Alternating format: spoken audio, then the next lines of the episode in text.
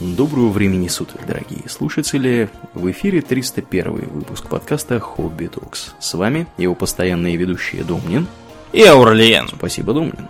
Итак, в прошлый раз мы начали э, неподъемную, как оказалось, тему ответов на вопросы наших слушателей. Э, Потому что слушателей у нас стало много, и вопросов тоже много. Да, и вопросы у них и, годные. И, и еще, да, это вопрос у них подозрительный, вот, подозрительно даже годные. Я думаю, может быть, это может быть, это все... Госдеп?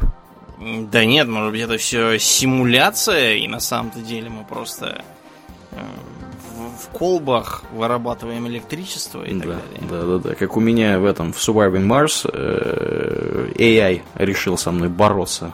А, ой, у меня был это AI, я до сих пор боюсь, э, что он мне еще раз попадется. Ненавижу эту. Да, да, он мне он мне дронов стал посылать, ломать да! всякие здания. Поганец. Да! Сволочь. Да, ну, надо сказать, что у меня там такая, такая колония, что там он может этих дронов хоть посылаться. Ничего из, этого, из этого не, не получит. Мы его уже, кстати, похоже, вычислили по IP.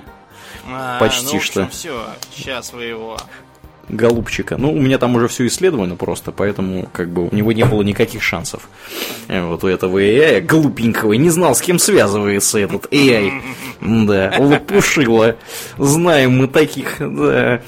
Ну тогда, ладно, давайте перейдем действительно к вопросам. Я напоминаю, что вопросы из Дискорда, из нашего. Пока что мы даже пока не тронули те, которые у Дона Патреона были заданы, потому что там серьезные сложные вопросы требуют развернутых ответов. Э, итак, Домнин, как ты относишься к коллаборациям с другими подкастами? Спрашивают нас. Я отношусь к как к вещи интересной и веселой, но трудной как технически, так и содержательно. То есть у нас было две коллаборации. Одна это когда мы по просьбе Петра Акулова угу. записали для его гула нейронов смешное вступление, что типа мы там да. Что мы с ними пили водку. в их студии. Да, да, да. да. И второе, когда у нас брал интервью Бородокаст. Но э, понимаете, в чем дело? Коллаборация это, она каждый раз для нас очень тяжела, потому что э, нам нужно не то, что нас двух состыковать, что, кстати, тоже бывает. Ну, это, кстати, нетривиальная задача, на самом деле. Да, что у нас у обоих своя жизнь. Угу. А во-вторых, нам нужно состыковаться с кем-то третьим, потом надо с кем-то состыковаться технологически. Вот, например, мы а в чем мы благодарны Бродокасту, это в том, что он нам подал идею отдельной записи. Ну, это не он нам подал идею отдельной записи, нам эту идею подавали, э, сколько мы ну, существуем. Ну, а, а опробовали мы впервые именно тогда. Да? Ага. Окей. Да, это был первый раз, когда мы ее опробовали, и действительно мы теперь так и делаем, потому что действительно получается лучше. Но в остальном, понимаете, коллаборация это она... Ну, ну вот что коллаборация? Коллаборация, ой, здрасте, а вот у нас в гостях Хобби Токс, там, или, или, допустим, у нас в гостях там какой-нибудь, не знаю, угу. автослесарь Токс, допустим. Расскажи о себе. Он повторяет то же самое, что говорит у себя в подкасте, или мы то же самое, что у себя в подкасте. А, нам задают вопросы про то, почему нас зовут так, почему. Но, понимаете, ребят, да. это просто а, очень много возни, а непонятно в чем смысл. Да я тебе скажу, в чем смысл. Э, смысл в том, что... Хвалить друг друга? Нет, смысл в том, что аудитории как бы перемешиваются, потому что от того же Бородокаста, э, как бы, многие люди узнали о, о нас из Бородокаста. Mm-hmm. И пришли да. слушать нас, потому что они услышали о нас в Бородокасте. И поэтому вот эти вот все коллаборации, я так подозреваю, что народ, когда задает такие вопросы, они интересуются как бы с точки зрения именно, именно того, что вот, во-первых, каких-нибудь интересных чуваков позвать к себе в гости э, или к ним сходить да. и с ними как-то повзаимодействовать. А во-вторых, как бы аудитория за счет этого увеличивается. Но тут опять же есть, есть э, проблема такого характера, что если бы чаще всего, да, вот какие-то узкоспециализированные подкасты, у нас подкаст вообще нифига не узкоспециализированный ни разу, потому что мы от себятину городим, как мы в прошлом выпуске уже сказали, это на самом деле никакая не от себятина, а результаты под, подготовки подкаста. серьезные, да. Э, мы просто вот эксперты на, на, по, по всем вопросам получаемся как-то, каким-то вот таким образом. Ну, подкасты... не по всем, и по да. которым мы не специалист, мы сразу говорим. Да, ну да, да, да. Что-то ни разу не было у нас в подкасте такого такого. Хотя нет, было, но не часто. Ну так вот, э, обычно люди подкасты записывают не так. Там Nintendo что-нибудь там, какая-нибудь там, фанаты Nintendo Switch. Люди, которые играют в Dota 2. Там, я не знаю, люди, которые умеют работать ключом 24, там, я не знаю, на 18. Вот. Э, люди, которые водят там BMW какой-нибудь там X, X5. То есть обычно подкасты имеют какую-то узконаправленную тематику, и вот в этом случае, да, то есть, ну, просто вот как кто-то кого-то позвал, да, вот есть еще вот такой подкаст. Расскажи такие, нам ну, вот про это. Да, прикольно, ну, прикольно, да, то есть приходит человек, который может про что-то рассказать, вот, или с, как, с, как, с кем можно на какую-то тему побеседовать.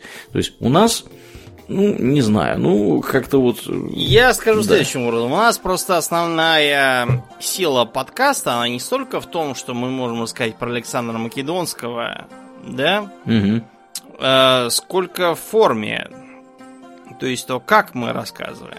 Мы рассказываем, как люди говорят, смешно. Мы рассказываем остроумно. Мне нравится, рассказываем... что ты добавил, что как люди говорят. Ну, если я буду просто сам про себя вещать, это будет довольно глупо, но mm-hmm. мне реально кажется, что очень получается смешно, и типа, как научиться так шутить, периодически спрашивают. Мы сейчас не будем это. Это, это ребята, это ребята, мы еще в подкасте скучные, я вам скажу по секрету. В жизни мы еще веселее. Да. да. В жизни. Я вот недавно был на вечеринке, да. там вообще был такой ад, что. Да. Я даже не знаю, половину в подкаст бы я нести не стал. Не-не-не, не, в подкасте, вот. в подкасте надо держать себя в руках. Это мы давно О. уже поняли, да. Поэтому, понимаете, да, коллаборация у нас просто немного осложняется вот этим форматом таким То довольно широким мы и. Не коллаборационисты, хочешь сказать. Коллаборационисты, да, и да. у нас не очень угу, да. да, ну и да, ну и как бы помимо всего этого, действительно, ты полностью правильно сказал, очень тяжело это все организовать. Мы вдвоем-то иногда не можем собраться, да. а если там Потому уже трое пошел бухать, другой пошел да. к бабе. И, да, общем, и так далее, да. Вот. А если там трое, четверо, не приведи господи, я, это просто тихий ужас. От, от Израиль полнейшее. Поэтому мы не исключаем коллабораций время от времени, но, как показывает Если, практика, да. очень много возни с этим. Если у вас есть э, мысли, мы открыты просто. Да. Надо понять, что прийти подкаст э, Вася и друзья, для того, чтобы рассказать, почему меня зовут Домнин, но э, это не очень интересно. Ну да, да, да. Ладно, едем дальше. Почему остановились с обучением Аура в Crusader Kings 2? Почему бы не получить его еще в Dwarf Fortress? А я объясню почему. Потому что в Crusader Kings 2 дальше пошли такие тонкие вещи, которые надо на конкретных народах э, как бы обозревать культурах и тому подобное. То есть вы понимаете, да, что если вы, предположим, а, по культуре а, Хазарин, угу. то вы можете образовать государство Израиль. Да ладно. И я тогда же делал.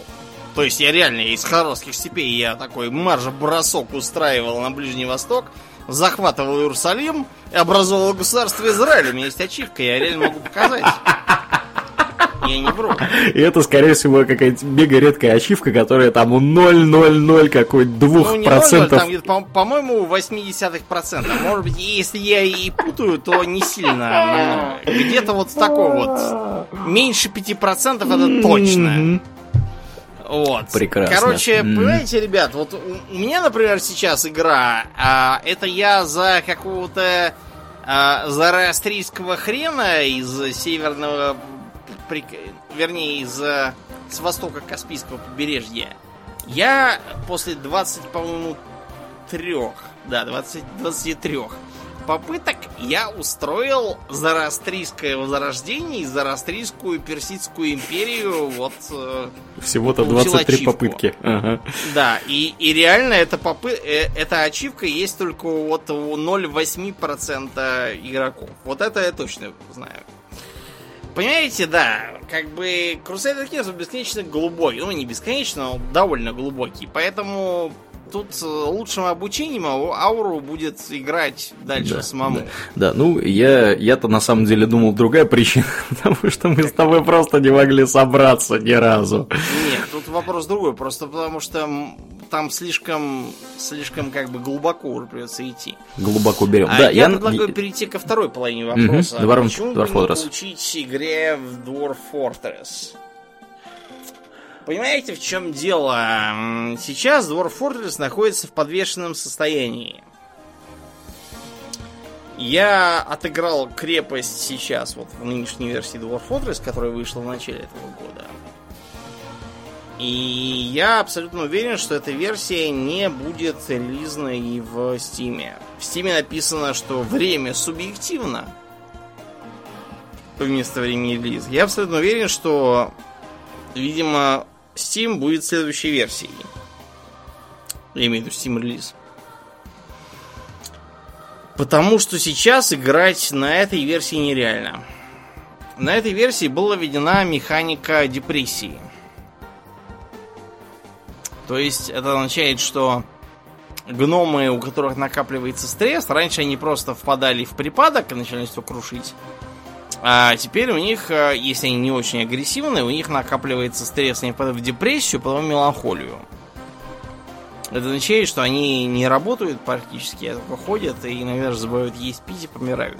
Ты, Домнин, уходишь в детали сейчас какие-то. Э, я объясняю, почему. Нет, это детали как раз нужные. Деталь нужная в том, что это все очень плохо сбалансировано сейчас. Сейчас любая крепость, которая у вас есть, э, она неизбежно погибнет, потому что э, все жители этой крепости впадут в депрессию. Mm-hmm. Они впадут в депрессию, потому что а, а, у них есть родственники, которых они давно не видели, потому что, блин, у них действительно есть родственники в других городах, а откуда они приехали и куда они не могут поехать по правилам игры. И каким образом это должна быть наша проблема? У них есть проблемы с тем, что, например, а, глава стражи недоволен тем, что мало цепей и клеток. Я цепей клеток завел столько, что можно, наверное, полкрепости было бы посадить в тюрьму при желании, но он все равно был недоволен. То есть я думаю, что это, видимо, недоработка. Ну, это звучит как баги и глюки. Да. да, то есть, короче, я не ставлю это все в вину э, Тоуди, да, Тоуди с нас не взял ни копейки ни разу. Я вообще преклоняюсь перед ним, просто я к тому, что когда он это выпустит в Steam, вот такой вот будет точно не надо выпускать. Я думаю, что как только выпустит следующий патч, тогда он выйдет и в Steam. Поэтому сейчас Dwarf Fortress, в принципе, мы можем провести стрим. Но он будет такой по, по базе. Вот давай, да, действительно сделаем так. Мы проведем стрим по базе, как вообще организовать крепость, как там что-то выкопать, там устроить базовые удобства и все. Потому что играть дальше на нынешнем уровне нельзя. Вы просто не сможете. У вас будут все в депрессии, все будут в припадках, в драках и так далее. Да, ну, э, по, по части обучения чему-либо, э, здесь э, Домнин меня тут немножко перебил. Я все-таки вернусь назад. Э, дело в том, что у меня э, физически сейчас нет времени этим заниматься, к сожалению. То есть ну, э, видите, да. все, эти, все эти стримы, они э, требуют времени. Э, как показывает практика, туда приходит 10 человек, вот. И э, мы, то есть, фактически сидим тут, э, выступаем э, ради 10 человек. Вот. Я вам скажу так, честно говоря, мне жалко времени на это дело. То есть, я не против прийти, например, там, посмотреть с Думниным, покомментировать, что происходит в Fortress. Да? Ну, вот сам, да. Но сам, сам я это делать точно не буду, потому что у меня просто очень много всего другого происходит, к сожалению. Мне, то есть, ну, хорошо, ладно, давайте скажем так. То есть, если будем выбирать мы между проведением обучения в Crusader Kings или в Dwarf Fortress и между выпуском Hobby Talks Extra, я думаю, ну, совершенно есть. очевидно, да, что, что мы выберем в этом случае. Hobby Talks Extra мы выберем. Поэтому, да, давайте так. Мы, э, чтобы Dwarf Fortress все-таки не забывать, это замечательная вещь, мы проведем небольшое обучение, но это будет обучение, так сказать, мое на автопилоте. Да, да. Ну, пос посмотрим, да, что с этим можно сделать. Ладно, следующий вопрос. Как планируете развивать подкаст? У вас есть основной подкаст после шоу, Extra Special и стримы. Планируете ли добавлять что-то еще или все зависит от вдохновения? Ну, э, вопрос не праздный. Действительно много всего происходит. На самом деле происходит слишком много всего, скажем прямо. Угу. То есть все вот это вот, э, оно требует изрядного количества времени, как мы в прошлый раз уже говорили. Это как минимум целый рабочий день. Чаще всего это больше времени уходит на это. И поэтому, конечно, тяжело держать такую, такой темп собственно, поэтому у нас дав давненько не было стримов надо сказать, да, то есть, э, потому что там кто-то кто куда-то выезжает, кто-то что-то делает, у кого-то какие-то дедлайны, у кого-то работа, у кого-то еще чего-то. Э, сорганизовать это становится все сложнее и сложнее. И по поводу, то есть это я все про стримы говорю. То есть стримы, я не могу сказать, что у нас прям будет много стримов в обозримом будущем. Ну, то есть они будут, но я думаю, что точно не больше того, что было раньше. Э, планируем ли мы добавлять что-то еще? Да, планируем. Э, и нет, пока мы об этом ничего не скажем. Э, на самом деле, ну, как бы идея пока что такая, Думнин, расскажем немножко. Давай приоткроем за, завесу. Идея на самом деле такая, что будет записана серия тематических выпусков, то есть это будет несколько выпусков, они будут на одну тему. Э, это у нас есть представление, что это будет как бы первый какой вот эта вот серия, э, о чем она будет, и оно будет доступно в течение ограниченного числа количества времени э, исключительно для подписчиков Удон Патреона. После этого она будет недоступна никому. То есть это будет прям спец-спец предложение, ограниченное время для людей, которые, так сказать, готовы поддержать подкаст финансово. А, не исключаем, что, возможно, это появится через какое-то более длительное время появится в виде сборника или в виде еще чего-то совершенно отдельного. И, возможно, К концу года, допустим. Да, возможно, оно будет просто продаваться тупо за деньги. То есть это будет не что-то такое вот, что э, мы будем выпускать на еженедельной основе. То есть, ну, мысли, мысли есть в этом направлении. Э, опять же, откуда эти мысли берутся? И мысли берутся от, оттуда, что э, вся, вся вот эта вот, эм, так сказать, работа, она требует серьезных вложений и, и финансовых, и, и ну, нефинансовых. да. То есть, например, вот микрофон, который сейчас передо мной стоит, да. стоил 22 кило рубля. Да, да. Ну, у тебя зато, зато теперь у нас комплект. У нас теперь mm-hmm. одинаковые микрофоны. У Тут нас теперь цвет, одинаковые цвет, микрофоны. Цвета, да. правда, разного. Наш звукооператор перестанет ругаться. То, что у нас все опять, опять напортачили. Mm-hmm. Все за вас исправлять. Да, ну ладно. Э, да, по поводу вдохновения, ну, э, Домнин, как-то мы прокомментируем. Вдохновение, понимаете, такое. То есть, э, поскольку я уже говорил, что у меня всегда со мной мой лучший собеседник, второй я. Угу. А вдохновение, оно такое непредсказуемое. То есть, она мне такое, хопа, давай вот про про смуту, давай подумаем. Вот смута, это же интересно, давай почитаем статьи про это. И я читаю, сижу статьи. И думаю, может, надо устроить экстру просмотр. Потом какое-то внезапно случается событие, выходит, допустим, какая-то игра, и экстру про нее устраиваем. То есть, э, самое, на мой взгляд, главное здесь, это не насиловать себя. То есть, если тебе не хочется рассказывать, допустим, про, не знаю, про зеленокожих в Warcraft-е. Угу. Warhammer-е, то есть, я имел в виду то и не надо этого делать. У тебя получится в любом случае искусственно и ненормально, и тебе самому будет это противно слушать. Лучше расскажи про то, чему ты хочешь. Да, безусловно, твои слушатели могут сказать, ты же обещал нам одно, а сказал другое. Но, понимаете, это не токарный станок, да, где можно точить одинаковые детальки. Тут, к сожалению, есть действительно роль вдохновения когда ты из-под палки пытаешься сочинять, у тебя ничего хорошего не выйдет. Мы, безусловно, не одобряем вот эту вот идиотскую идею о том, что я художник, я так вижу, поэтому надо все как-то делать по-дурацки, угу. пытаясь выразить себя, но, по крайней мере, вдохновение, да, это, это вещь, так сказать, it's a thing, как говорят американцы, то есть оно есть, и это фактом. Да, это фактор, и в основном он все-таки в экстру у нас выливается. Э, потому... Ну да, потому что голосование это никто не отменял, да, мы же да. все-таки подписчиков уважаем, и если они голосуют, то мы да. вещаем про то, что им интересно. Да, говорим то, что интересно уважаемым людям. Да. Э, ладно, едем дальше. Э, в прошлый раз мы говорили уже про книги. Тут нас спрашивают э, три книги, которые вы посоветовали да, ну, обязательно про прочитать. Да, мы про это не будем распространяться. Планируется ли устраивать мини-скотки с подписчиками в барах Москвы во время приезда Аура? Что останавливает?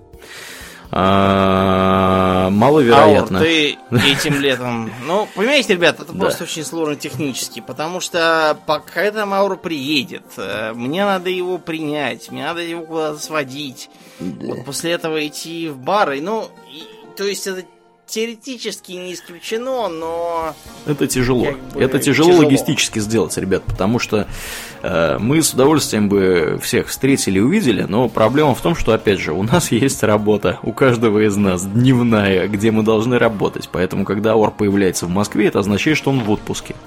А то, что он в отпуске, означает, что ему нужно повидать очень значительное количество людей, которые живут да. в России, которых он видит два раза в год, в лучшем случае. Иногда, год и летом. иногда реже. Иногда некоторых людей он видит еще реже, на самом деле, да. Поэтому э, у нас просто очень-очень э, получается э, всегда, ну, конкретно у меня, ну и у Домнина, соответственно, тоже, потому что он принимает участие, так сказать, в моем приезде чаще всего. Uh-huh. Я у него останавливаюсь, э, вот у нас просто на это не, не получается, не, не, не получается времени выделить. То есть, потому что нужно увидеть тех, этих, пятых, десятых. День уже выделили. Вот мы сегодня с Орлиным идем пить, а завтра да. он уже идет пить с другими людьми. Да, да. В общем, его не видели. Да. Пить, пить приходится, короче, пить очень много.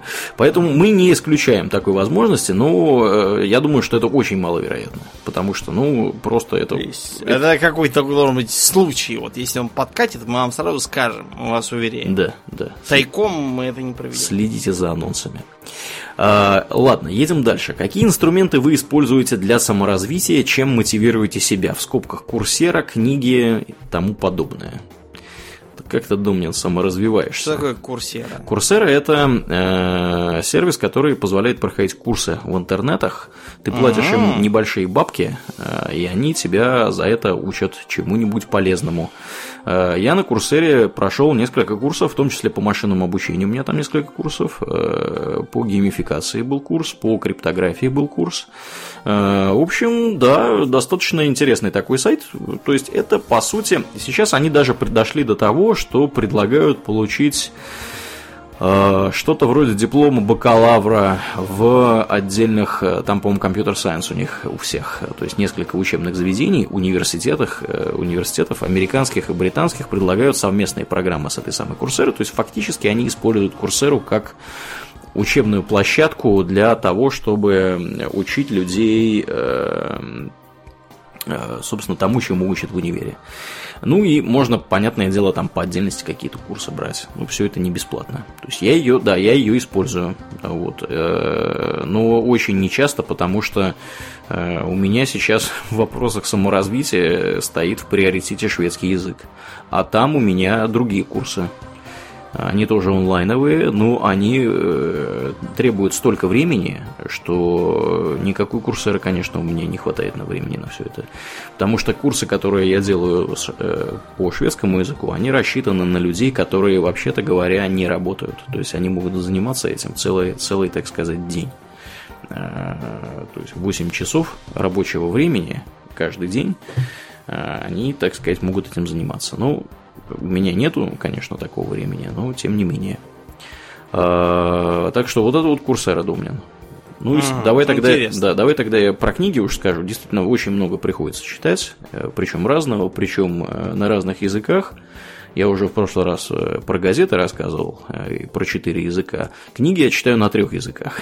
на немецком я книг не читаю. Но, тем не менее, да, вот у меня сейчас прямо я гляжу на здоровенную кипу книг, там Раз, два, три, четыре, пять, шесть, семь, восемь, э, восемь разных книжек, из них половина на шведском. И это еще не все, что мне нужно. Мне еще нужно три книги раздобыть где-то для моего шведского курса. Там небольшие такие вот достаточно книжки. Э, ну, а по поводу саморазвития, да, э, очень мне нравится читать книжки издательства Манованов Фербер. Очень годное издательство, переводит книги, на, качественно переводит книги, интересные книги на русский язык со всяких других языков, э, причем книги вот именно саморазвивающего характера. У меня у них там чертова туча всего приобретено в свое время. Я по мере возможностей стараюсь тоже все это дело почитывать.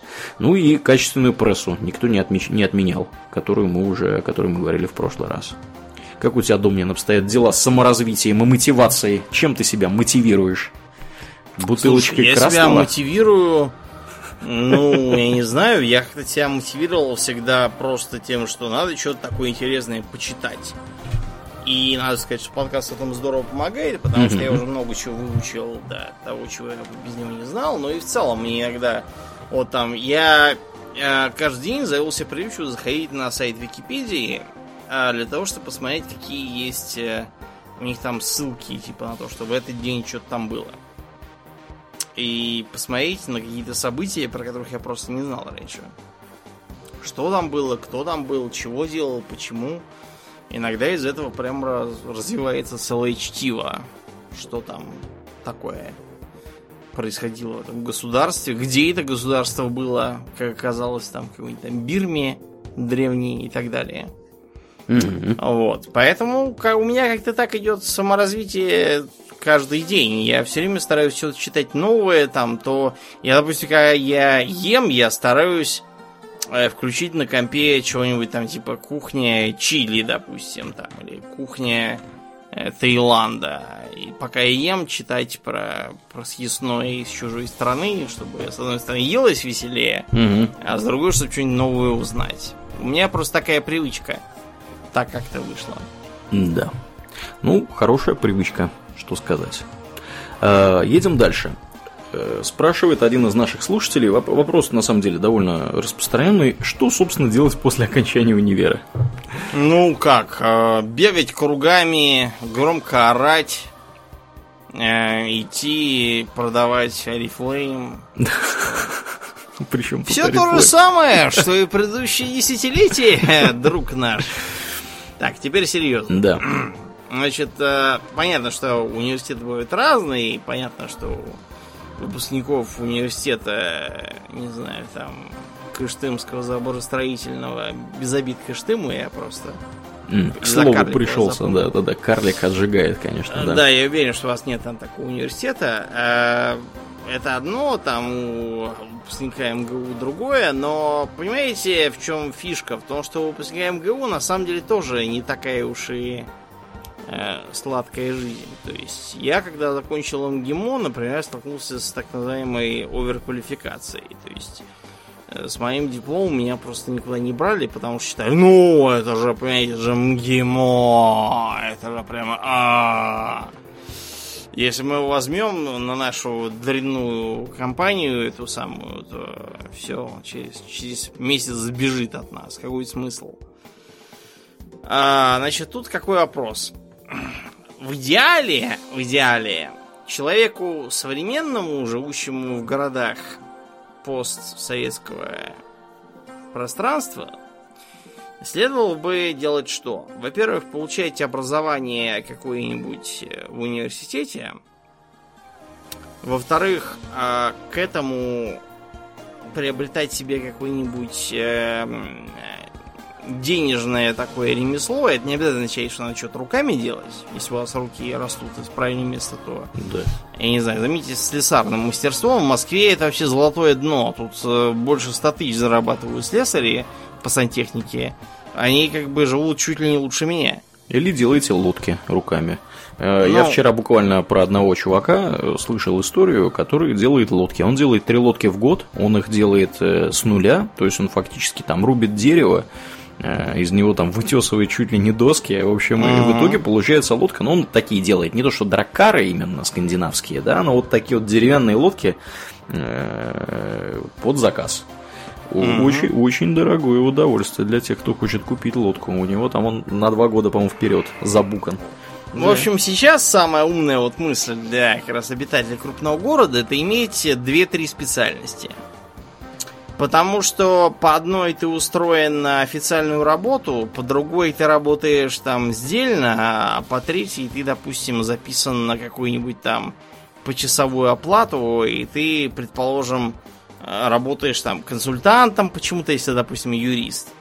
Э, или, предположим, ты работаешь каким-нибудь там экспертом по инженерии, Э, допустим, канализации и так далее. То есть э, вот эта вот мысль старинная, да, из Советского Союза еще, что надо вот э, школу закончить, потом, чтобы в армию-то не загреметь, надо обязательно отучиться на филфаке, потому что больше кроме русского языка я ничего не знаю. А вот потом-то меня распределят, и я буду до старости архивариусом в каком-то там заштатном институте русского языка э, в Мариэл. Понимаете, это все было давно, да, и хотя инерция мышления сохраняется, многие люди до сих пор так думают, в интернете до сих пор вижу мысли э, и жалобы всякие на эту тему, типа, а, как же так, вот я выехал из деревни, где все пьяницы, и я закончил вуз вот на красный диплом, а теперь вот я устроился на работу за 20 тысяч, и теперь оказывается, что я получаю столько же, сколько пьяницы из моей деревни. Какой ужас в этой стране. Ну, ребят, тут понимаете, сама по себе идея получения красного диплома для того, чтобы что-то там устроить, она сродни идея э, пойти в фитнес-зал и приобрести спортивную фигуру, чтобы наладить себе жизнь. То есть понятно, что это дело похвальное и полезное, да? Кто, кто будет спорить с тем, что красный диплом в университете это зло. Да, скажут, что это нехорошо что-то. Просто оно не имеет прямого отношения к налаживанию вашей жизни. Прямое вот, отношение... Да, много, много сказал ты, я уже я просто не могу сидеть Терял спокойно. Мысль? Да, много сказал, а по существу как бы мы не ответили ничего. Что делать после универа, после окончания универа? Ну, понятное дело, искать работу надо, да, потому что, ну, э, в универе вы сидели там у родителей, скорее всего, на шее несколько лет. А, и теперь хочется всего и сразу. А, и как это получить? Естественно, идти работать. Мы уже говорили по поводу системы современное образование, э, то есть об этом можно послушать э, соответствующий выпуск, но тем не менее в двух словах э, скажем вот что постарайтесь устроиться. То есть, во-первых, вам нужно себе представлять, да, то есть, если вы отучились в университете, вы примерно представляете, чем вы хотите заниматься, скорее всего. Может быть, вы. Или чем вы точно не хотите заниматься. Да, да. Что как, тоже не как, как вариант, да, как вариант, именно так. Вот. Э, то есть, постарайтесь понять, во-первых, чем вы на самом деле хотите заниматься на самом деле. Вот. И после этого устраивайтесь работать, собственно, в э, туда, куда куда можете устроиться именно вот в этом направлении. То есть это может быть какая-то очень небольшая, низкая такая вот низко расположенная должность, это может быть что-то прям мега базовое. И если вам действительно нравится то, чем вы занимаетесь, э, вы можете, собственно, без проблем, скорее всего, в этой, в этой профессии вырасти достаточно быстро а, потому что толковые люди нужны везде, бестолковые люди не нужны никому абсолютно. И э, способ, собственно, вырасти и стать толковым, это именно найти то, чем вам интересно заниматься. Вот. Э, не надо бояться каких-то практик. То есть, ну, я сейчас больше говорю, конечно, со, со стороны своей разработки программного обеспечения, да, то есть, если вы куда-то идете на какую-то практику на три месяца, да, там на летнюю там стажировка, что-нибудь этого, очень хороший вариант, бояться этого не надо. Эм, да, может быть, вам не будут поначалу платить денег, но если вы нормально работаете, ну, если это приличная контора, то у вас неплохие шансы, скорее всего, после этого как-то на работу устроиться. Проблема в головах у людей заключается в том, что люди хотят все и сразу. А, так не бывает в жизни чаще всего. В 99,9 в периоде процентах случаев э, не бывает такого, что вы вышли из универа, вас сейчас начнут рвать руками направо и налево работодатели, вы купите через два месяца себе Майбах, а через, через полгода квартиру в центре Москвы, ну, это просто нереально. Ну, если, конечно, да, вы, нереально. если вы не сын депутата или там, я не знаю, олигарха ну, какого-то. Если депутата, то вряд ли вас не это вопрос. Да, да, то есть начинайте, начинайте что-то делать и смотрите, какие будут результаты. Так вот, это вот самое что-то, понимаете, оно совершенно не обязательно должно быть завязано на то, чему вас учили. Если так получилось, что вы ну, умеете что делать руками, да, то помимо поисков работы по основной специальности, которая в дипломе, вам никто не мешает заняться самотрудоустройством и делать что-нибудь там на продажу или на заказ. Там, торты печь, допустим. Торты. Просто Говорите правильно в подкасте. Торты, да, да. да, правильно, да, да, да как вот порты, да, порты это штаны, так и торты, правильно. Вот Аурлиан все говорит верно. Или, как вариант, совершенно не обязательно, что вам надо отказываться от э, предложенной вакансии, которая предполагает, допустим, что вы поедете на полгода в Магадан. А, не надо себе вот воображать всякие ужасы. Когда вам говорят, что вы куда-то поедете, вы сразу, ну, извините, пожалуйста, не вы, я имею в виду, вот, некоторые люди, они начинают воображать какие-то страхи. То есть, если их посылать в Юго-Восточную Азию, то их там куда-то зашлют, и там э, Джонни, они на деревьях. И, в общем, да, ну понятно, что там ничего подобного нет. Если человека посылают в Магадан на работу, и знаете, что он там будет э, с э, ходячими в кандалах лагерниками. Магадан это довольно яркий город сейчас.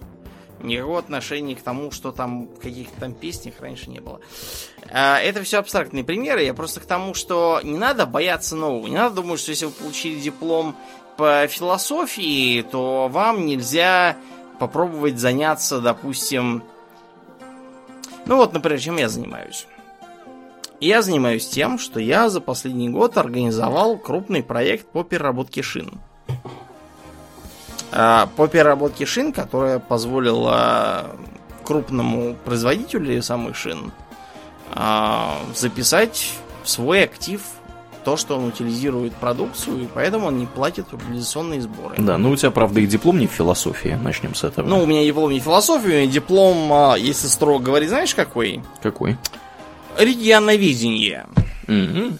Ну как, на рынке много вакансий, где ждут регионоведов. Ну, МИДи, например, наверное. МИДи. В МИДи ждут э, с дипломом специалиста или магистра. Специалистов на мой год отменили. Я остался бакалавром, а дальше два года э, учиться опять я уже, знаете, как-то расхотел. Мне надо было деньги зарабатывать, потому что у меня сын был. Поэтому, понимаете, ребята, надо просто думать головой. Надо... А не как Домнин. Заводить А не как детей вот до я. конца универа. Ну да, это тоже, но дети тут ни при чем. Давай не будем припутывать детей, которые ничего не виноваты. Я имею в виду то, что не надо припут, э, как бы слишком сильно цепляться за свою специальность. То, что вам там дали диплом, это все прекрасно, но, понимаете, э, это все наследие из университетских годов, реально. Когда-то было там распределение и тому подобное. Через несколько десятилетий это, безусловно, сменится, но пока надо а, работать с тем, что есть, и быть гибким. Если вам предлагают э, поехать в Мозамбик, чтобы построить там гидроэлектростанцию, а вы при этом имеете диплом филолога, ну, смотрите сами, если вы не ответственны за то, что э, эта станция обвалится и всех убьет, то попробуйте. Почему нет? К чертовой матери. Да, ну я согласен с твоим посылом того, что бояться не надо э, Ничего. двигаться, двигаться в разных направлениях. То есть э, не нужно думать, что если вы выучились на бухгалтера там То какого-то все, теперь, Да, теперь вы в только- Японии. только бухгалтером будете работать до Да. конца, там, до 65 лет или до 70, я не знаю, до скольки, и, в общем, да, никаких других вариантов у вас нет. Это не так. Ладно, много слишком времени мы на это потратили, давай дальше. Э, давай поговорим, вот нас спрашивают, какие у вас самые любимые выпуски э, вашего собственного подкаста Хобби Токс? Есть у тебя что ответить? Про переводы, Так, про Толкина, так, а, про Social Justice Warriors мгм. и про... Сейчас тебе скажу про кого. Мгм. А, по-моему, про... а, про Ближний Восток. Вот. Мгм, понятно. Про Толкина, если что, это экстра номер 11. Называется «О творчестве Толкина».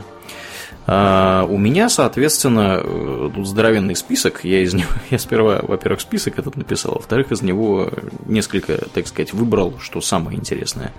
Это Экстра 29. Причины Второй мировой войны. А, Выпуск 214 про Марс, 211 история серии игр Warcraft, 206 вот это, пожалуй, один из моих самых любимых выпусков Тунгусский метеорит. И 201 Бермудский треугольник Перевал Дятлова. Там больше про Перевал Дятлова, Ага. чем про Бермудский треугольник, но тем не менее. Ну и еще два, два нет, три на самом деле выпуска. Э, 170 про Рейвенлофт, прям очень ламповый, на мой взгляд. 148 про германо-скандинавскую мифологию и 88 про НЛО и уфологию. Вот прям вот, вот эти вот выпуски я с удовольствием э, переслушиваю иногда. Угу. Я в спортзале все слушаю. Да, да, очень, очень, очень годные выпуски. На этом вопросы из Дискорда у нас закончились. Мы переходим к вопросам из Дона Патреона. Э, собственно, вопрос, которые задавались э, там. Вот комрад с именем БТСМ. BTMS. Э, да, спрашивает. Э, расскажите больше про ваши первые работы, Домнин. Э, возьмешь? Моя первая работа звучала в следующем. Я сидел в закутке в торговом центре, а продавцы приводили ко мне за шиворот покупателей, которые хотели купить плазму, но не имели бабок. И я должен был задать э, этим э, покупателям вопрос. Как их звать, кем они работают, какой у них доход, есть ли у них э, жена, есть ли у них дача, есть ли у них машина, брали они раньше у нас кредиты, и на этом основании я отправлял все в систему. Система обычно сразу говорила «нет». И кредитам не давала. Сразу, без вопросов, без всяких. Да, иногда, э, если это просто уже два или три раза так получилось, что уже повезло взять у нас кредит, он сразу было «да». Но обычно так, если типа ждем, и все там такие, видимо, начинали Э, пробудившиеся от сна, все начинали, выпив кофе, такие, так, так, подождите, у них есть дача, но у них нет своей квартиры, они отдадут нам этот долг или нет? Э, мозговой штурм, вперед! Да, но на самом деле я не знаю, что там было в мозговых штурмах, я знаю только то, что я периодически банил всяких там жуликов. То есть у меня там в системе была специальная вкладка, где надо было поставить галочку, либо если человек пьяный, либо если человек явный мошенник, либо еще там чего-то, я уж не помню. Реально надо было ставить всегда только что пьяный, потому что про мошенников надо было каждый раз писать какую-то длинную записку, что вот было то-то, и пришел такой-то, с такими-то особыми приметами. Это все очень муторно и не нужно абсолютно. Потому что на работы типа вот этой все устраиваются максимум на год – либо потому что больше как бы нечего делать и надо что-то жрать, либо э, студенты банковских специальностей, которым нужен просто опыт. Я работал в таком-то банке. То, что я работал в банке на такой должности, которая не требует вообще никакого образования и вообще ничего, это вопрос другой, но главное, что работал. И там я кого только не видел. Я видел э, алчного раввина, который хотел таки взять деньги под проценты, но ему ничего не дали. Какое я видел, угу. я видел бомжиху, которую помыли, одели, надели на нее очки. Это была такая модная форма очков, которые на, на, на все щи. Угу. Там просто видно только вот э, губы и Хипстоватая бомжиха, да? Угу. Да, но я вижу, что это бомжиха как бы. Я пишу, нет, не давайте ей кредит, это бомжиха одетая. Потом а, ко а мне пришел... Домнин, это была не бомжиха, а ты, ошиб... а ты ошибся. То есть человеку не дали кредита за тебя, и может быть а... вся жизнь пошла на смарку после этого у бомжихи. На самом деле, если человеку не дали кредит за меня, то он должен быть благодарен вообще-то. Спас человека от такой участи. А потом ко мне пришел мой бывший а, товарищ по школе, вот как раз последний, Руфат. Передаем ему привет. Да, и Руфат мне говорит, Типа, а вот если я там вот у вас э, попробую взять кредит там на мобильный телефон, то мне дадут? Я говорю, тебе дадут года три, не меньше. После этого Руфат расхотел со мной общаться. Вот такая вот была интересная первая работа у меня. А у тебя, Урлен, тоже да, была интересная? У меня тоже было весело. Я в 2008 году выпустился. А, все мы помним, что 2007-2008 год это когда все пошло, так сказать, на юг, как говорят mm-hmm. наши англоговорящие друзья, да. А, вот. И я устроился э, на работу в инвестиционную компанию. А, не будем называть ее название. Одна из двух или из трех, которая была в Твери в то время. Вот. Э, все прогорели. Как, как ты догадался? Я просто, у меня вторая работа была в такой же, в Москве. Вот. И, в общем, я туда устроился. Я, как сейчас помню, платили мне то ли 10, то ли 12 тысяч рублей. То есть буржуй. Это... Да. Мы в работе в финансах платили эм, по-моему, 5000. Да ладно, серьезно? Да, серьезно. Вот, ну да, в общем, короче, были серьезные бабки. И большая часть этих бабок, кстати, пошла на оплату моего второго высшего образования. Вот, я даже не, не прогулял это бабло, не купил там тачку, как некоторые делали мои друзья и так далее. Вот из универа. Ну, в общем, короче говоря, пришел я туда. Э, буквально в это одновременно с тем, как я пришел в эту контору, повалился российский фондовый рынок, э, бабки стали пропадать, в общем, все стало плохо. Э, зарплату вовремя я получал, дай бог, если первый месяц. Дальше средняя задержка по заработной плате там составляла чуть больше двух месяцев. А, то есть я получал зарплату с опозданием в два месяца. Вот, если Это тебе еще повезло. Я общался с девушкой, которая раньше была э, ветеринаром в зоопарке угу. в э, Рязанской области. Так. Она получала в сентябре зарплату за май и была еще очень довольна, между прочим. Да. Да, в общем, да. И проработал я в этой конторе месяцев, наверное, 10 или 11. А потом понял, что это как-то не очень интересно. Да, и я даже не помню, заплатили ли они мне все деньги, какие они должны были мне заплатить. Ну, собственно, там все. Я понял, что надо оттуда валить, когда мой непосредственно начальник, очень, кстати, толковый парень, Уволился. Вот, да. Он, э, он уволился, он в другую контору перешел, где бабки платили вовремя, да. И я уже, я понял, я там просто сидел, сидел, вот, был вот начальник отдела, я, аналитик, э, значит, э, и два трейдера у нас было. И вот, собственно, вся эта теплая компания, мы, собственно, смотрели, кто свалит первым. Вот начальник, как парень активный, ему тогда было лет 30, то есть он на 10 лет меня старше. Вот, э, очень хороший парень, я с ним периодически общаюсь. Вот, он первый почуял, куда дует ветер, и, в общем, он оттуда свалил. Я потом, кстати, с ним поработал, имел удовольствие поработать в другой конторе тоже которая закончилась полным банкротством, там следствие вели, меня даже в качестве свидетеля привлекали э, один раз, приглашали на беседу.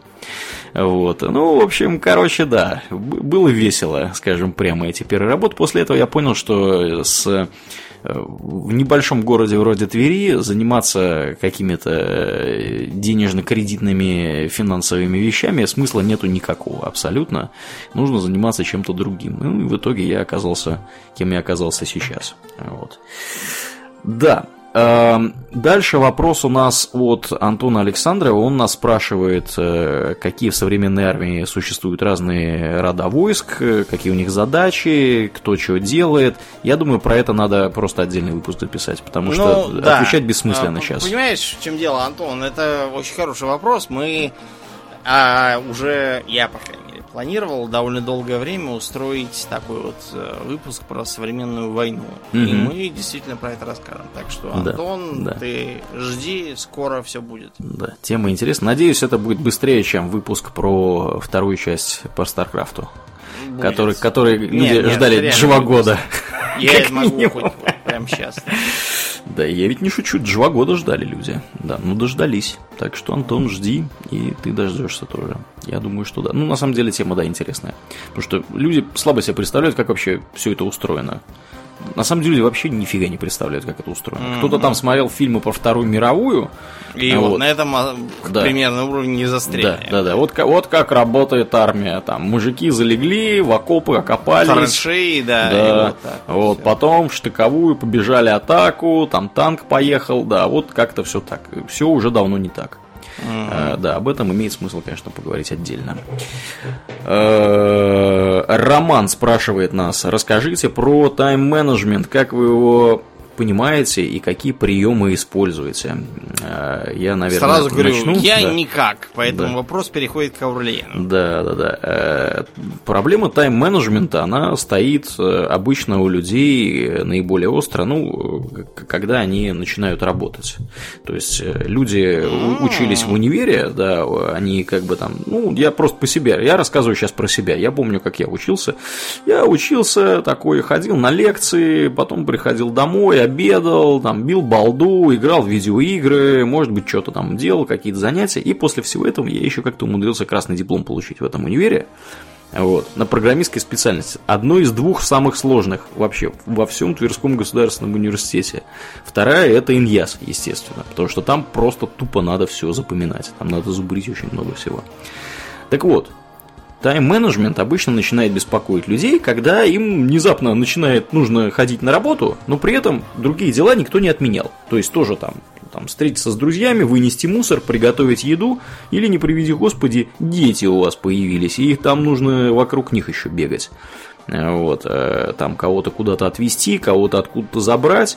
И э, миллион разных задач э, возникает внезапно на повестке дня встает, и люди не знают, как с этим справиться. В общем, э, тайм-менеджмент в самом таком вот э, базовом описании это как сделать так, чтобы э, все ваши, как можно больше задач впихнуть в ваше расписание. То есть у вас... И не сдохнуть. Да, и не сдохнуть при этом, да. Вот. Это как бы вот э, основная задача тайм-менеджмента. Э, На мой взгляд, я тоже этим, этой темой интересовался, там когда мне было лет 25 примерно, 25, там 26-27. Вот. После этого э, как-то необходимость в этом немножко снизилась, но все равно, тем не менее, да, э, книжки почитывал, у нас на русском языке, например, вот Глеб Архангельский есть такой автор, он бизнес-коуч, и, в общем, все на свете, книжки пишет и всякое такое делает. Вот. А из американских э, всяких товарищей, э, я так подозреваю, Дэвид Аллен попадает в эту категорию, как привести дела в порядок. Э, Вот, у него там э, раскидистая, разухабистая э, книга и система, как вообще там все это делать. Ну, что я могу вам сказать, друзья? Эм, На мой взгляд, пытаться управлять временем это все равно, что пытаться управлять, ну, например, солнцем. А, то есть, Как бы- Иисус Новин. да, да. Вот что бы вы ни делали, вы на солнце повлиять не можете никак. Вот так же и Если со вы не временем. Иисус Новин. Да, ну да, естественно, да. Ну, как бы важное исключение из этого правила. Временем управлять нельзя. Это просто вот время, оно существует вне зависимости от того, Как есть дао. вы, нет у вас, да, это, это совершенно не важно. То есть, на мой взгляд, сам подход к управлению временем, это, ну, это как бы просто ошибочное достаточно такое положение. Чем можно управлять? Можно управлять своей энергией и, собственно, уровнем, так сказать, э, своего э, своего отдыха и, э, и, и, соответственно, работы. То есть вы что-то можете делать по поводу того, что вам нужно сделать. Соответственно, на мой взгляд, надо придерживаться позиции, что как можно больше всего э, надо либо делегировать, либо вообще не делать, либо э, а делать только самое важное. Ну, естественно, там самое важное, оно не бывает там 50 дел, и все они самые важные. Самое важное это одно, два, ну максимум три дела, которые нужно вот делать прямо сейчас. А, И, естественно, почему я говорю об управлении энергией, потому что если вы устали, если вы голодны, если вы, не знаю, замерзли, у вас никакой мотивации что-либо делать не будет в принципе. Мгм. То есть, поэтому, н- ну, конечно, да, если вы там, я не знаю, прочитали книжку Дэвида Аллена, и э, у вас там, вы на энтузиазме, у вас прям энергия просто бьет ключом, потому что вы прочитали, вы теперь знаете, как надо. И вы сейчас вот все начнете делать Всем правильно. расскажете. Во-первых, да, во-первых, вы все, все начнете делать сами правильно, вы все проблемы свои решите, во-вторых, вы расскажете другим людям, как, как им надо делать. Вас хватит два дня, на два, на три дня. После этого вы просто будете очень усталый человек. Окружающих хватит еще. Да. На меньшее количество Да. времени. Да, и, э, собственно, что я тут пытаюсь донести, так это то, что надо э, себя любить. Э, Не нужно пытаться впихнуть невпихуемое туда, куда, собственно, в какие-то ограниченные временные рамки. То есть, если вы будете пытаться делать очень много дел, тайм-менеджмент это про то, чтобы сделать как можно больше всего. Это, я считаю, это подход неправильный.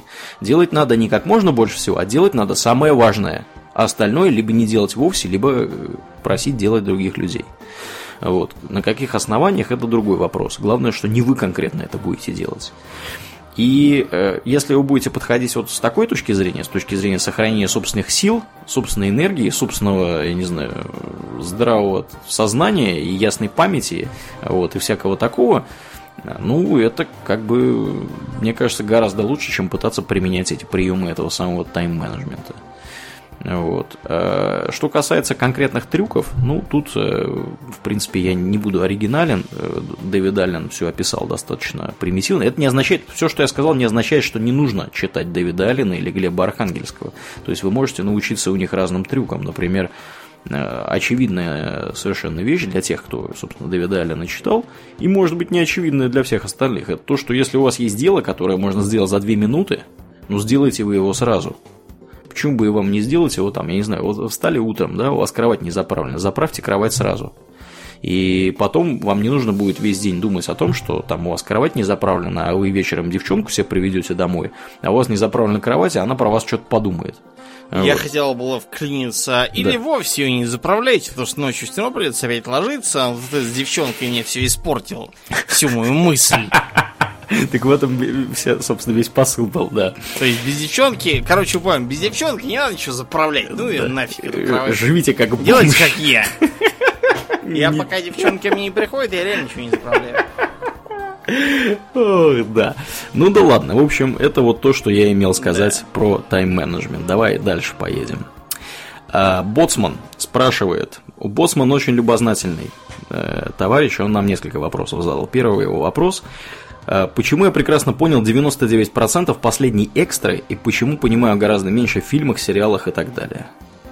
Думнин. А, потому что мы говорили достаточно медленно и разборчиво, специально, чтобы нас понимали разные да. люди. Например, а, англоязычные, которым, может быть, непонятно, если мы будем тараторить и говорить, как вот цыган в исполнении Брэда Питта в художественном фильме. Пески. Пески. А, да. Пески. Песики. Тянутся песики, песики. Пески. Да, если мы так будем говорить, то нас не поймут никто. Ни свои, ни чужие, ничего. Угу. А вот. Кроме того, надо понимать, что мы говорили все-таки выученным языком, да, правильно? Да. То есть мы пытались говорить так, как как надо. Может быть, не очень хорошо получалось, но факт то, что то, что получается у простого народа, который ничего особо не стесняется, оно гораздо хуже. То есть то, что слово э, вода по-американски будет water, по высокобритански будет water, а по низкобритански, как кохни говорят, будет wa. Это, в общем, да, оно за пределами добра и зла, так что ничего удивительного в Боцману этом нет. Очень жаль. Да, ну и кроме того, не будем забывать, что у нас все-таки подкаст, основная цель того, что мы что-то говорим. услышали. Да, именно, именно. Чтобы... А я вовсе mm-hmm. не похвастать тем, как мы непонятно говорим. Да, да, да. Это мы могли тогда на других языках разговаривать. Я мог говорить по-шведски, а ты бы мне отвечал по-арабски. Никто бы ничего не понял, но было бы очень прикольно. Иншаллах. Да. Självklart. Угу. Да, ну тогда, э, собственно, я думаю, что это прекрасно объясняет, да. что происходит э, в этих фильмах и сериалах, которые непонятны. Вопрос второй. Сколько стоит курс у Домнина? Сколько у всех? Полторы тысячи за час где-то. Иван и как? Долларов, естественно. Я на самом деле, ну, вы можете попробовать, но я как бы не особо беру сейчас новых студентов, это просто хобби, и у меня уже есть один. Можете, конечно, попробовать, если у вас там какие-то сказочно удобные для меня условия, попробуйте. Да, да. Реклама в подкасте наконец-то появилась. Угу. Да. Э, вопрос третий. Более глобальный, наверное, на грани фола, но все же попробую, пишет нам Домня, э, Боцман, извините. Порой, просматривая новостные ленты, кажется, что мир наш катится в какую-то бездну. Войны, санкции, альянсы и все такое. Оглядываясь назад, конечно, становится понятно, что ерунда, дело-то житейское, и вся история состоит из этого. Только вместе с тем вспоминаются и две большие войны, которые были, по сути, в кавычках, сорвавшимся клапаном, кавычка закрывается Как по-вашему, что ждет мир в ближайшем обозримом будущем с учетом политической обстановки в мире? А, ну, глубоко берет. Не читай боцман. новостные ленты, Да. мир сразу улыбнется тебе в ответ. Да, это то, что собирался я сказать тоже. Да. Я хотел с этого начать. Да. А, во-вторых, а, понимаешь, в чем дело? Первые две мировые войны, они начались вне присутствия ядерного оружия. Сейчас начать мировую войну а, не получится вот так. Тем более, что сейчас еще и оружие. Ну, Тут тиран у нас какой-то беспилотный подводный аппарат вел. Уже Да. даже в нескольких западных изданиях на эту тему начались истерики, что нас всех убьют, а злой президент Трамп ничего не делает. Но да, речь не о том. Понимаешь, а, а, когда тебе кажется, что сейчас все плохо и ужасно, открывай учебник э, истории за девятый класс. Прочитай его от корки до корки, после этого ты приобретешь обратно э, расслабленное расположение духа, умиротворенный А что Домнин вообще настрой. в программе 9 класса? 20 век. А, Понятно. Так что да, после того, как ты это прочтешь, ты сразу поймешь, что ты живешь, в общем-то, в прекрасное время. Мгм. Если я имею в виду, ты живешь вот в нашем регионе, по крайней мере. Да. Не в Ливии, там, не в Ираке. Э, Поэтому, понимаешь, Боцман, относись ко всему, ну, всегда все было отстойно. Попроще относись, Да, поспокойнее. сейчас есть ядерное оружие, на- надейся на него.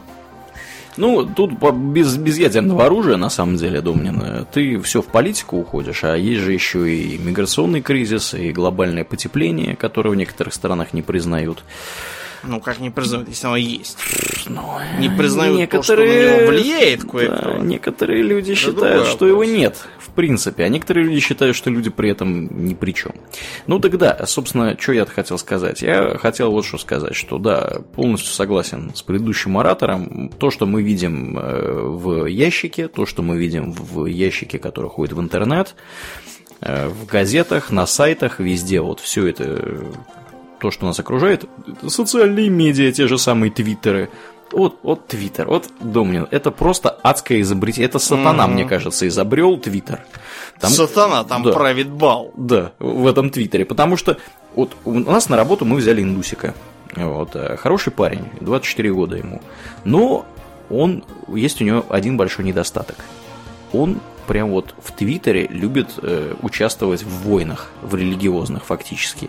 То есть, когда были выборы в США, в американских Соединенных Штатах, Ну, он за кого там он топил. он там топил, я не знаю, он против Трампа, видимо, топил, но я не знаю, за кого он мог топить, потому что Хиллари Ну, за Клинтон он тоже не любит. Он, короче, я не знаю, может, он за, За Берни, Берни Сандерса, Сандерса, топил, наверное, топил. да, да, да. Вот, в общем, короче, там, и вот, понимаешь, и, а потом был эпизод, когда упал, собственно, то, что мы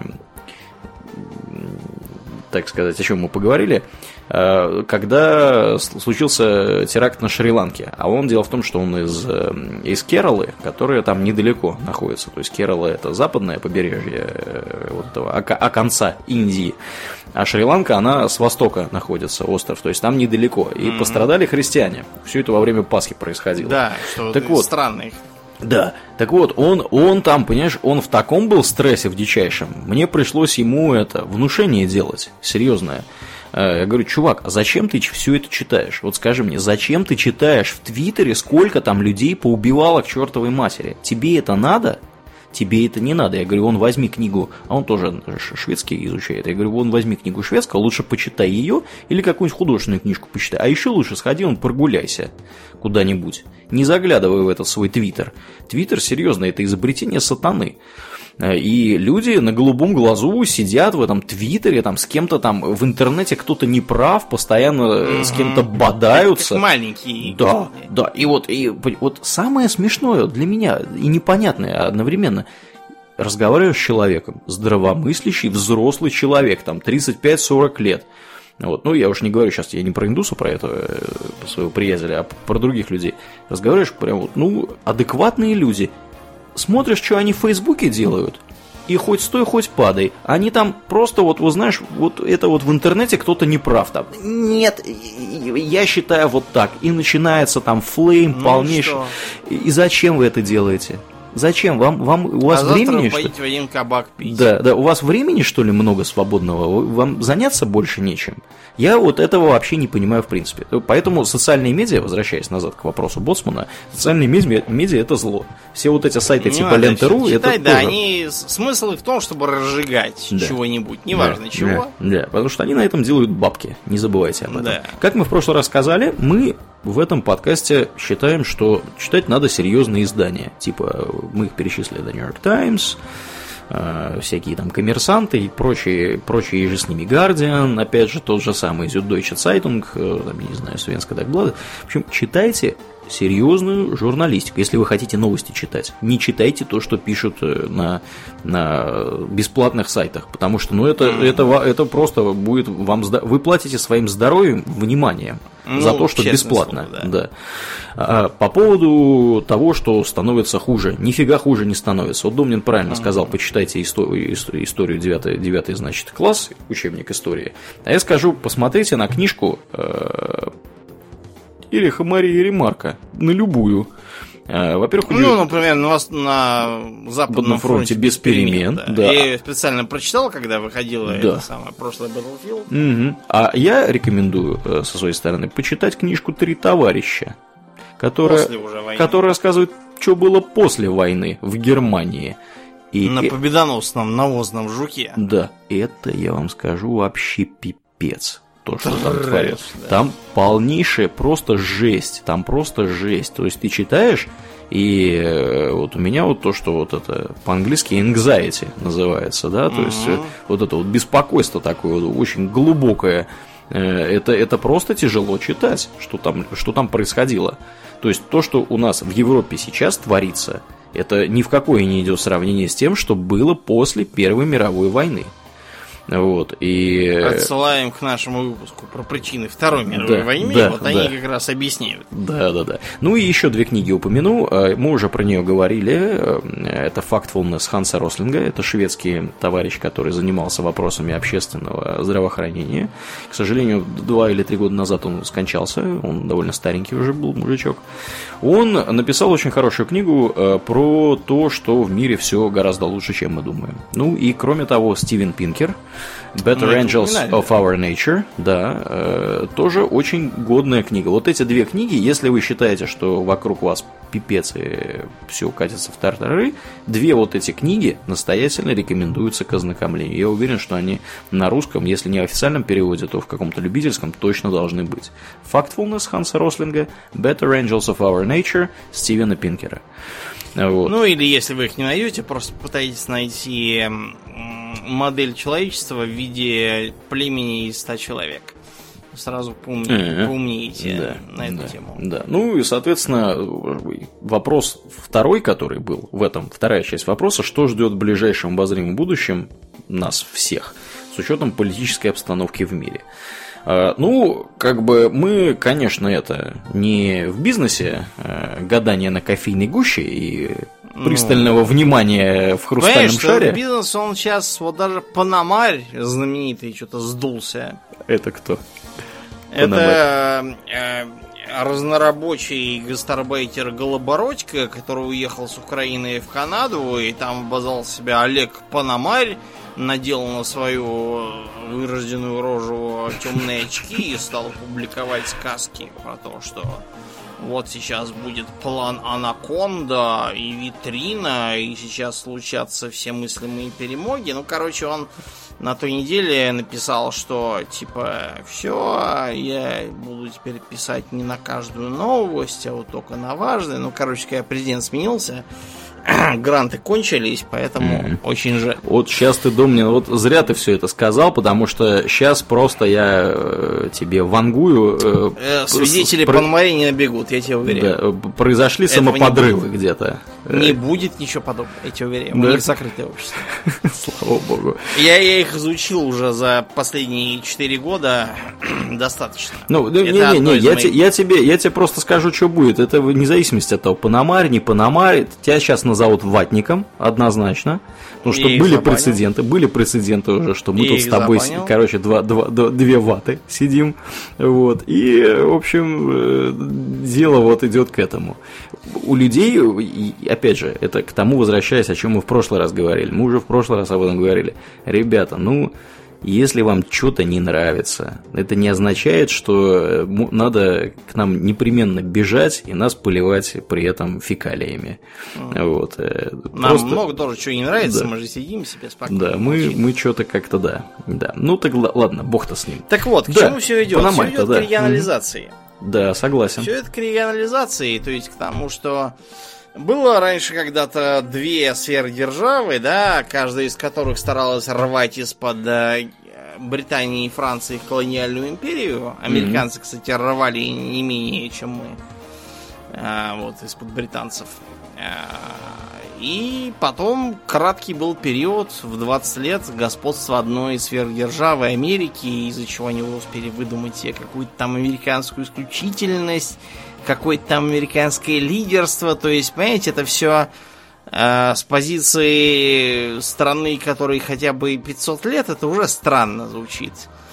А с позиции страны, которой тысяча лет, еще более странно. Что об этом думает Китай, я даже стараюсь не задаваться вопросом, потому что ему уже сколько тысяч лет, и он да, на в районе это смотрит... как минимум, да. Да, он на все это смотрит в стиле, эх, ребятишки, опять бегают чего-то. Ну вот, а сейчас... Да, сейчас все это возвращается к модели примерно как в 19 веке, только размазанные по планете. То есть И поменьше колоний. То есть не, не такие явные. Державы, И у них есть сфера влияния. Ты знаешь, что в этих сферах влияния будут унтерменши, да? Это просто означает, что а Китай хочет, например, пояс и путь свой устроить по Евразии. Угу. Это означает, что у него вот эта вот сфера влияния. Ты знаешь, что у него на государство, по которому проходит пояс и путь, у него будет прям вот карт-бланш, и он там будет пан. Нет. Это означает, что у него на пояс и путь будет карт-бланш. И кто с ним попытается в этом спорить, тот слезами умоется и так далее. Вот сейчас, например, э, можно видеть э, страшные схватки из-за Северного потока-2. Германия топит за. США говорят, ну как же так? Вы же тогда будете меньше покупать у нас газа. Вам не стыдно? В этом как бы вся суть. Да, с Южным потоком вышло еще веселее, потому что Болгария сперва отказалась, потом Турция сказала, а давайте нам. И хопа, вместо Южного потока стал турецкий, и Болгария такая, но мы ведь как бы братушки, и а, очень жаль. Эти братушки, братушки меня всегда умиляет, что как, как вот газ покупать, так братушки, а вот как э, вторгаться к нам в составе какой-нибудь э, организованной армии, так это сразу не братушки, ни ну, разу. Короче, да, это все не важно. Да. Э, то есть речь идет о регионализации. Индия, Китай, а в Африке это, во-первых, ЮАР, несмотря на все свои проблемы, это, конечно, местная держава. Угу. В Северной Африке пока непонятно, чего будет, но Египет остается Египтом. Я думаю, что Египет там, да. Да. Придет в, в чувство. В Южной Америке Бразилия сейчас проходит через какого-то там фашистского президента. Болсонара, да, да. да. Угу.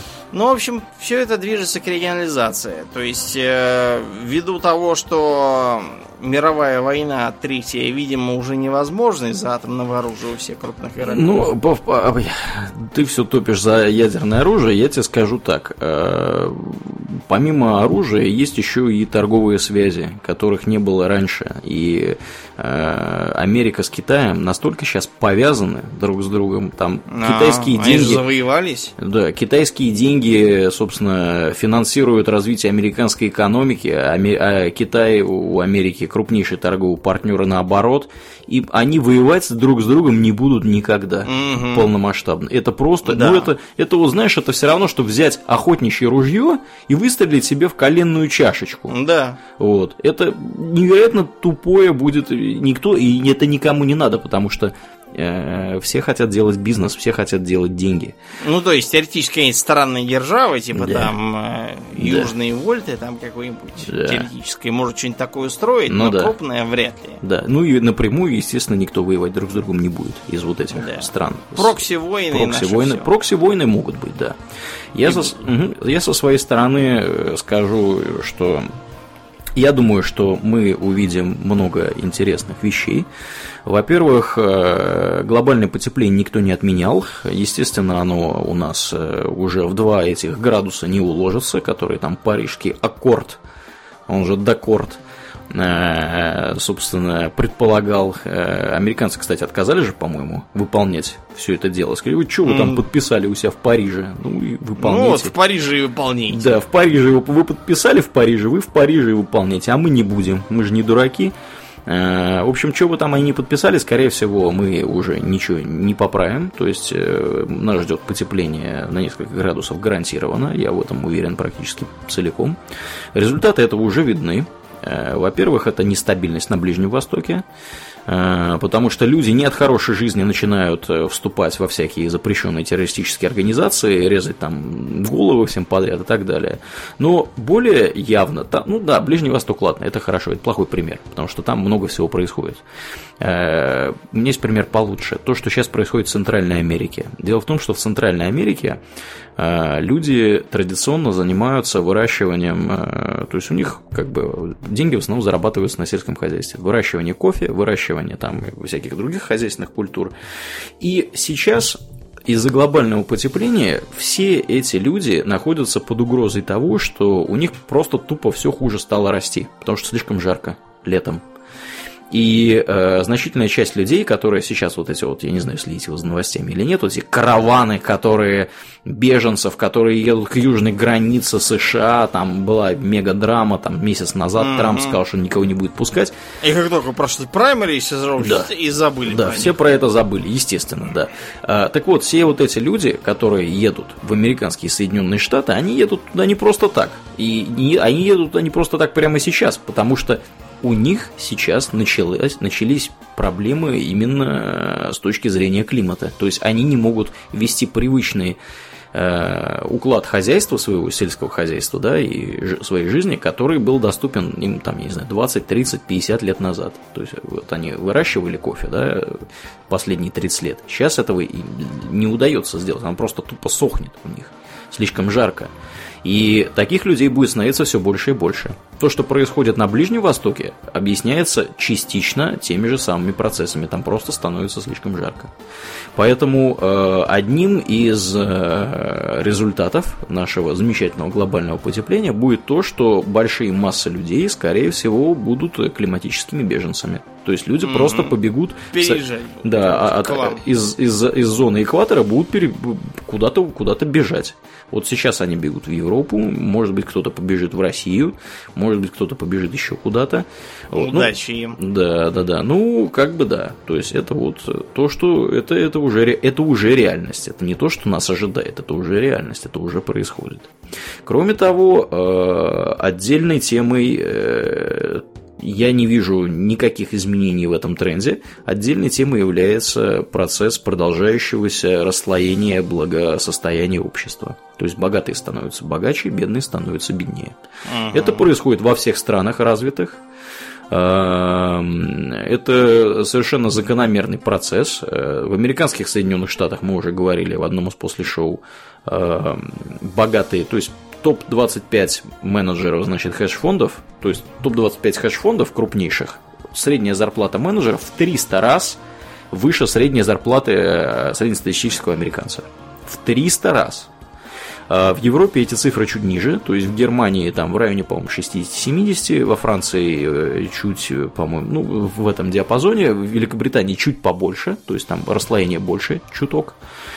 А, кроме того, в Великобритании, например, никто об этом не знает, потому что у них нет реестра централизованного а, недвижимости и земли, как вот у нас. все узнают страшную правду. Да, а страшная правда заключается в том, что 80% земли там владеет, 81. по-моему... 80, да, там владеет меньше тысячи семей, меньше тысячи человек. Ну, так это же британская аристократия. Да. Что вы хотели? Да. То есть там фактически крошечная, крошечный процент населения, меньше там 0 0.2%, по-моему, владеет... 8... Все такие, знаете, с отопыренными ушами и горбатыми носами, такие, как принц Чарльз. Такие все мутанты.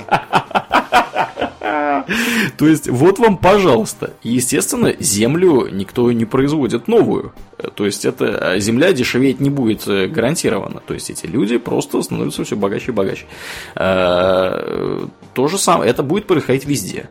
То есть, как это решать, это отдельный вопрос. То есть, тут, скорее всего, нужно какие-то э, социалистического характера вещи, как, например, в Швеции, да, прогрессивный налог на, ну и, в принципе, много где в Европе, прогрессивный налог на доходы. Но доходы доходами, а имущество это, это другое дело. То есть, если вы унаследовали там какое-нибудь состояние, там много акров земли где-то, это вы заплатите не так много налогов со всего этого дела, как вот то есть это, ну, это устроено вот таким вот образом. То есть богатые люди просто тупо имеют очень много возможностей. И к тому, чтобы стать еще богаче. А бедным людям это недоступно. Вот, да, вот такой вот тренд. Начали мы как-то за здравие, заканчиваем за упокой. Да, Про проблемы короче, говорим. все плохо, копите консервы в бункере. Да, ладно, бог Патроны можно купить будет у меня. Да.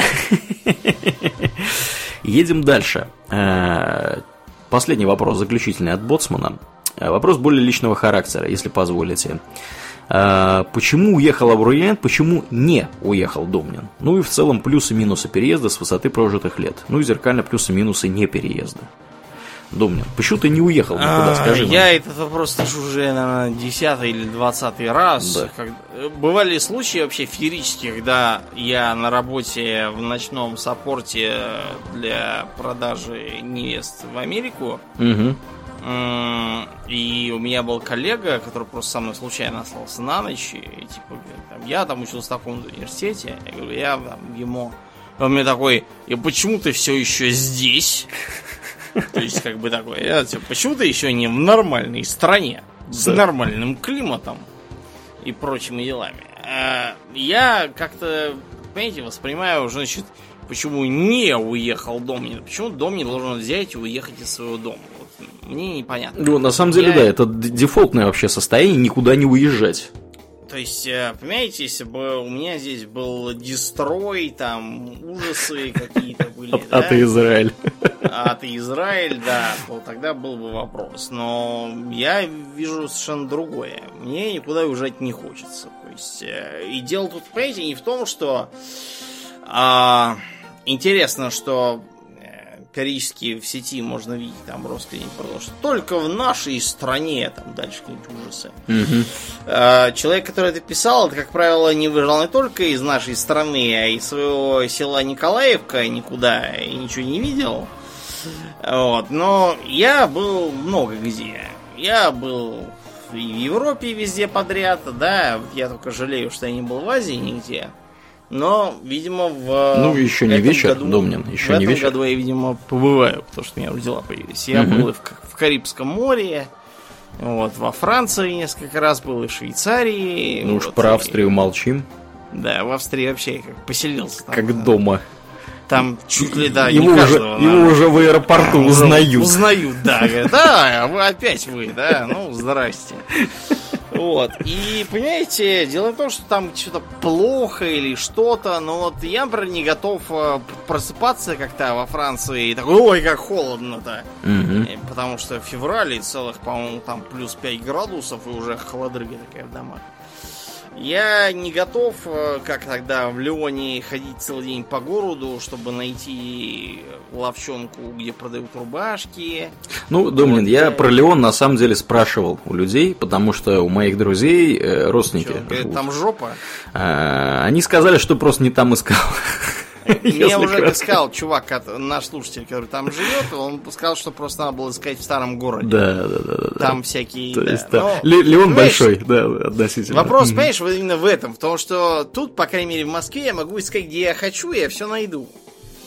За редкими исключениями. Ну, короче, посыл твой понятен нам. Посыл есть, мой такой. Э, я да. себя чувствую дома здесь, и пока здесь не будет ядерной войны там или еще что-то в этом духе, я отсюда не уеду. Ну да, ну что в принципе логично. Потому что, ну, не, как нет, бы, что уезжать из, из нормальных условий? Где мне хорошо жить, да. Да, а вот у кого нормальных условий не было, Это у тебя. Тот и уехал. Да, ну, э, ситуация здесь какая? Тут на самом деле вопрос достаточно сложный. Сложилось э, по большому-то счету удачное то, что я уехал куда-то, это удачное стечение сразу нескольких обстоятельств. Во-первых, у меня была работа, которая была нужна за границей. То есть э, после Моя, например, никому не нужна. Да. Да, печально. Ну, так вот, собственно, меня практически сразу после того, как я зарегистрировался на LinkedIn в далеком 2011 году, стали как бы приглашать собеседоваться за границу. Говорят, любезный друг, вы, похоже, петрите в iOS разработке. Не желаете ли, вот мы как раз тут ищем и э, как-то вот, знаешь, первые несколько раз я просто сказал, ну, знаете, мне это просто неинтересно, спасибо, конечно, за интерес к моей персоне, но тем не менее. А потом такой, блин, так, подождите минутку. Да, за граница? Сколько, сколько за у вас там зарплата? нам поможет. Да, за граница нам поможет. То есть, ну, как бы понятно, что а приглашали в основном, кстати говоря, британцы. То есть целью был Лондон изначально. Они не уж Лондон, никак не Стокгольм. Да. Где паршивая погода, хреновая кухня, вот. мы драть ее раком попин. Вот. Лондон, так, да. Так вот в этом, так сказать, и прикол, что невероятно здорово, что я в итоге туда не уехал, потому что то, что да. я сейчас знаю про Лондон, я ну, работать там, как Чё бы жить, да. работать там мне не хочется совершенно. Вот, да, в этом Лондоне.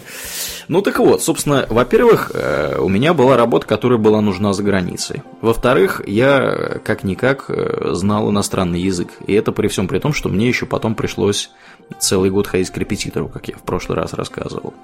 В-третьих, ну, у меня просто характер такой, что мне интересно э, куда-то съездить, что-то какой-то движухи мне нужно постоянно, и посмотреть вообще, как люди живут за границей. То есть у меня было желание просто пожить за границей. Может быть, не на совсем. Мир. Повидать мир, да, попутешествовать, как-то поприключаться. Вот. Э, то есть, вот такое вот тоже, как бы, если этого нету, то не факт, что ты уедешь. Э, ну и отсутствие детей.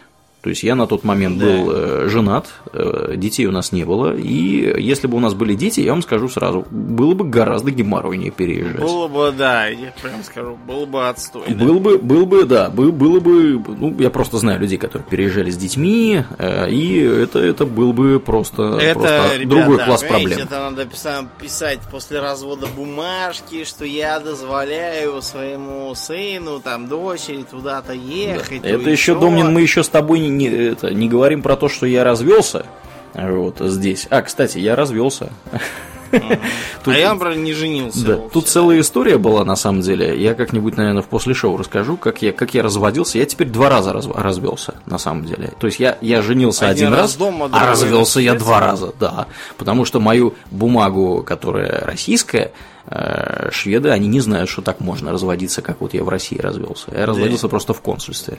Это какой-то варварский развод. Да. Что, что вы нам принесли, любезные? Заберите. Вот. А потом пришлось разводить, ну, слава богу, там все невероятно быстро просто произошло, то есть там за два дня все, все, все так сказать. Согласны от момента... ли вы угу. никогда больше не видеть этого человека и плевать на него?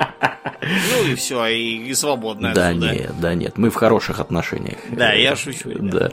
Вот. Так вот, собственно, я к чему говорю, то что если есть дети, ну это. А вот, кстати, да, назад к браку. Если бы я переезжал один, не факт, что я бы переехал, потому что там тоже логистическая задача, как вообще, чё, как переезжать, что брать, брать с собой, что не брать с собой, где жить, как чего.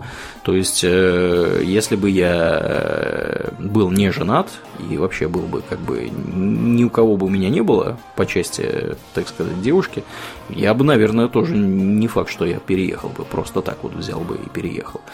То есть, ну и понятно почему, да, то есть это как бы это были обстоятельства, которые способствовали. А почему переехал? Ну, потому что, ну, знаете, э, когда вы живете в Твери, и у вас зарплата X, а э, в Москве, которая в 180 километрах от вас, зарплата 3х за то, что вы делаете в Твери, то есть в три раза больше. Как бы, ну, это на некоторые мысли наводит, mm-hmm. скажем прямо. То есть, что... Потому что цены здесь скорее 2х, чем... Да, да, да. Ну, как бы в Москве точно не дороже. Продукты питания в Москве точно не дороже, чем в Твери. Они, они сопоставимы друг с другом. Вот. И, ну, просто в определенный момент стало понятно, что надо в Твери ловить нечего, и надо куда-то ехать. А куда ехать? Ну, как бы люди едут либо в Москву, либо в Питер. А вот в Питере я на тот момент еще не был, но я знаю, что там плохая погода, по слухам.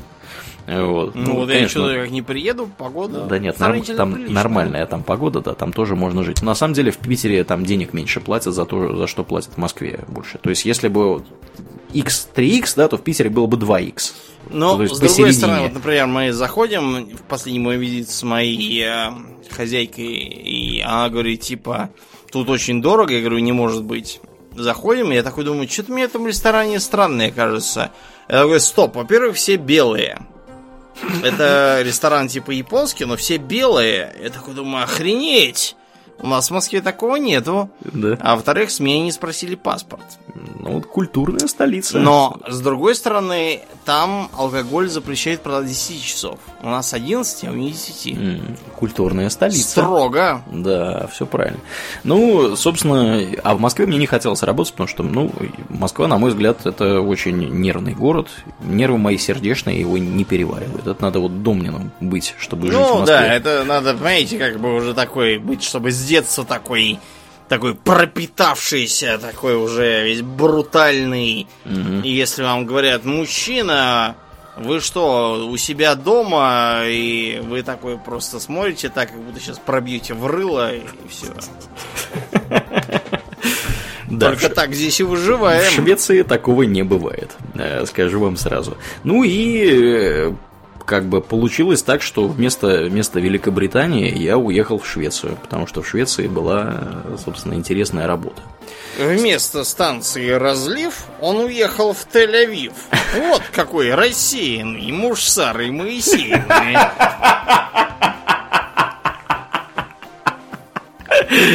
А, да, примерно как-то так.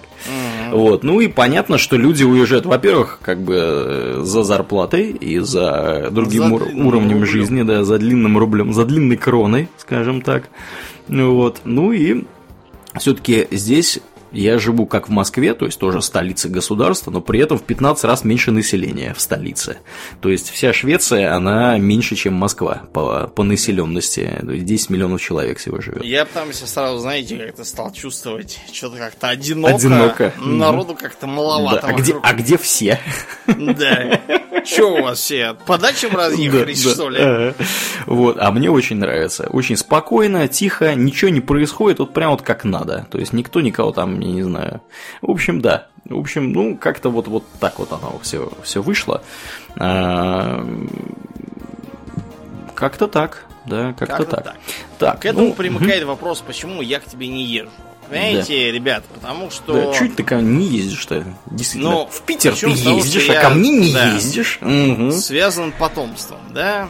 Это раз. Во-первых, да. Во-вторых, такого, кто ж такого важного человека выпустит за границу просто так? Ну, нет, на самом деле могут выпустить за границу, просто как бы по работе мне делать нечего, а вот э, по Просто так кататься, понимаете, я и так очень много езжу по разным поводам, в том числе по рабочим, поэтому как-то Стокгольм, ну, если бы вот Аурелия жил в Шанхае, я бы, конечно, поехал, да. Стокгольм, я верю, что прекрасный город, но вот прямо, чтобы я стремился поехать и увидеть, вот и умереть, я... Ну, это горю. да, как бы Стокгольм не настолько э, так сказать, привлекательный туристический город э, по сравнению, ну, например, с Лондоном или с Парижем. Просто, ну, да. Ну, лично вот у меня такие взгляды, и не только у меня, вот у моего брата, одного из двух, например. Mm-hmm. Один из двух моих братьев, Роман, я знаю, что он это слушает, вот, и если он мне еще раз будет э, подкалывать там всякие цитаты из... Э, да, я его еще упоминал. Про, про Раздобленного? Про Раздобленного? Да, угу, про Раздобленного, да. например. То вот он, например, сказал, а что я там не видел, и остался, да, дома. Ну, там другие есть, там подковерная есть подоплека, я так ну, подозреваю. Да, потому что, как бы, Роман, он такой, как бы, Домнин номер два, то есть у него тоже драма за драма. Ладно, да мы не про романа, мы, мы про тебя. Про Почему ты в Стокгольмск не ездишь к людям? Ну, потому что вот так выходит. Да, я, а например, в... в отпуске, ага. меня бухгалтерия говорит, когда вы поедете в отпуск? Я вообще не понимаю, когда я пойду в отпуск. Я даже, да, я как-то даже, знаете, думаю, а зачем мне идти в отпуск? Я такой, я не как бы, как мне идти в отпуск? Я просто привык к тому, что предыдущий год у меня был отпуск такой, типа, поезжай там в Крым, вот тебе деньги, там, снимешь там виллу, поживи там три дня на море, пока ты там, короче, околачиваешься, министр такой-то, там, советник такой-то и Мгм. депутат такой-то, короче, ты с ними со всеми там перетри и все такое. Да. Ну вот я, я просто я никогда в жизни не был в отпуске, я даже не знаю, как это делается. Чего с меня хотите, собственно? Ну, я такой. Я думаю, что, Домнин, мы с тобой э, организуем твой приезд в город Ну, как, Стокгольмск. как-нибудь, да. Мне нет, я не могу сказать, что мне не любопытно посмотреть на Скандинавию. Мне любопытно. Я действительно хотел бы съездить в Стокгольм, просто, ну, так, как бы, да, выходит. Ну вот, деньги. Да, да, да, да. Вот я хотел а как раз это сказать. Дело в том, что Стокгольм и вообще все скандинавские страны, они жутко дорогие. Дороже, мне кажется, Да. только Швейцария, и то, может быть, она не дороже. Я вот подозреваю так. В Швейцарии, ты хочешь сказать? Швейцария, да. Не, не Швеция, а Швейцария. Ты знаешь, ну, такая, в общем, не очень. Ну, если просто Я по уровню был. зарплат смотреть, то есть самые Я высокие зарплаты в Европе это. Швейцария и Норвегия. А уже потом там Ну, всякие Швеции и прочие Да, страны просто, идут. понимаете, ребят, у меня как бы сын, а мне хотелось бы, чтобы мой сын жил не так, как я, да, и поэтому я ему сейчас вел Слушай, ну ты это прикольно, прикольно жил. Я тебе скажу, в детстве. Велотренажер у меня был, Это, зачем ему велотренажер? он балерун, ты как бы не забыл, ему надо ноги развивать. Какая? А, для этого Он нужен велотренажер? тяж- тяжелые, да, программы А, на велотренажере Ивана должен как, делать. Поэтому я теперь думаю велотренажер. Понятно. Да, ну, в общем, организуем. В общем, я это что хотел Короче, сказать. придумаем мы что-нибудь, я как-нибудь к нему съезжу, реально. Я не то чтобы прям против, просто жизнь такая. Вы чувствуете, уже накатил он. Не дает мне сказать. Я-то хотел вот что сказать. Э, С логистической точки зрения еще здесь было непросто, потому что я сюда, когда приехал, я первые две недели вообще жил в хостеле. Потом я жил в крошечной квартире, нас было двое э, в домохозяйстве э, с женой.